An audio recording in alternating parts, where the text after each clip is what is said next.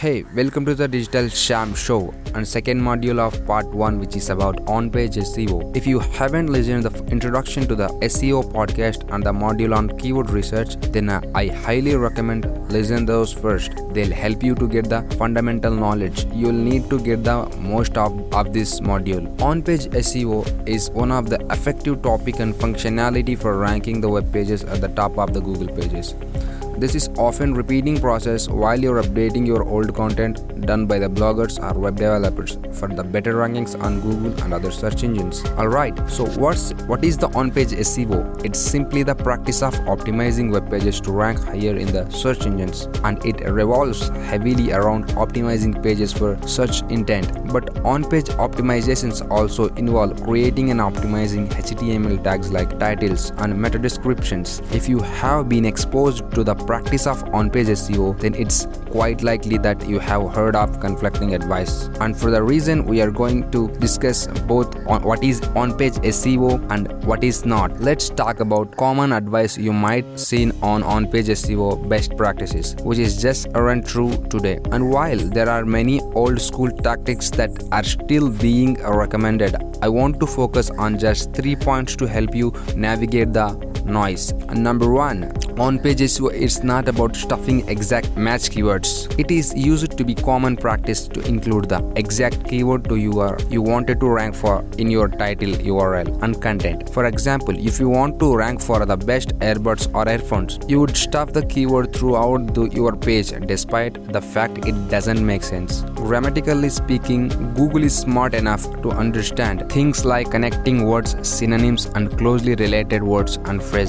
In fact, for all of those queries, the top 10 pages are nearly identical. Unfortunately, stuffing exact match keywords is still being practiced today, which can lead to poor user experience and poor readability. All, all things that on-page SEO should not do. The second thing is on-page SEO is not about using keyword a specific number of times on the page. In my study of 30k search queries, I found that on an average, the top ranking pages ranks for around 250 to 400 other relevant keywords in the top 10. Now you can imagine that what it would be like if, if a top ranking page had to mention all 400 of those keywords at least three times makes no sense. Content would be unnecessarily lengthy and create an awful user experience for visitors. Here's an example. If you search the query diet plan and you can find the ranking page at the search for the query diet plan, I personally inspected that. You'll also see that Healthline's article on how to lose weight and ranks on number 1. There is no mention of a diet plan in the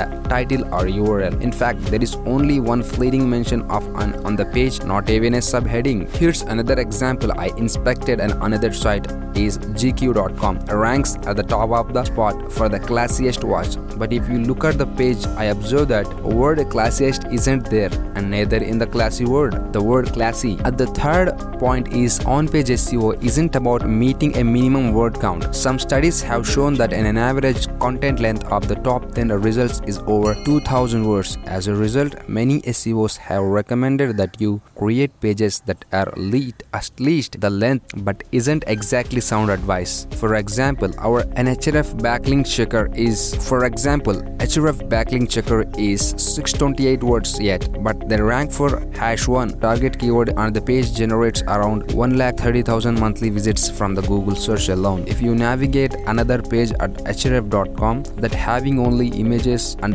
image page only has 76 words on it. The majority of the content are images. Page gets over 1,70,000 monthly search visits. Now let's talk about what is on-page SEO. It's today in 2021 and beyond. Looking at the definition again, on-page SEO is then practicing and optimizing web pages to rank higher in the search engines. As I mentioned in the revolves heavily around optimizing pages for the search intent, a keyword is full neck t-shirt for men. Translation which means the goal of your page should be satisfy the searcher's intent. How? Well, we talked about three C's of the search intent which should, which should help you to get the basic stuff down like the content type and content format, content angle. In addition to this, the, your content needs to address the things people expect to see. You'll also want to nail the more tangible items like subheadings, internal linking, readability, and of course, the actual content itself. These are the things I'll be answering in the part 2 of On Page SEO podcast module, where I'll get more tactical and talk about how you can create content that's optimized for the search.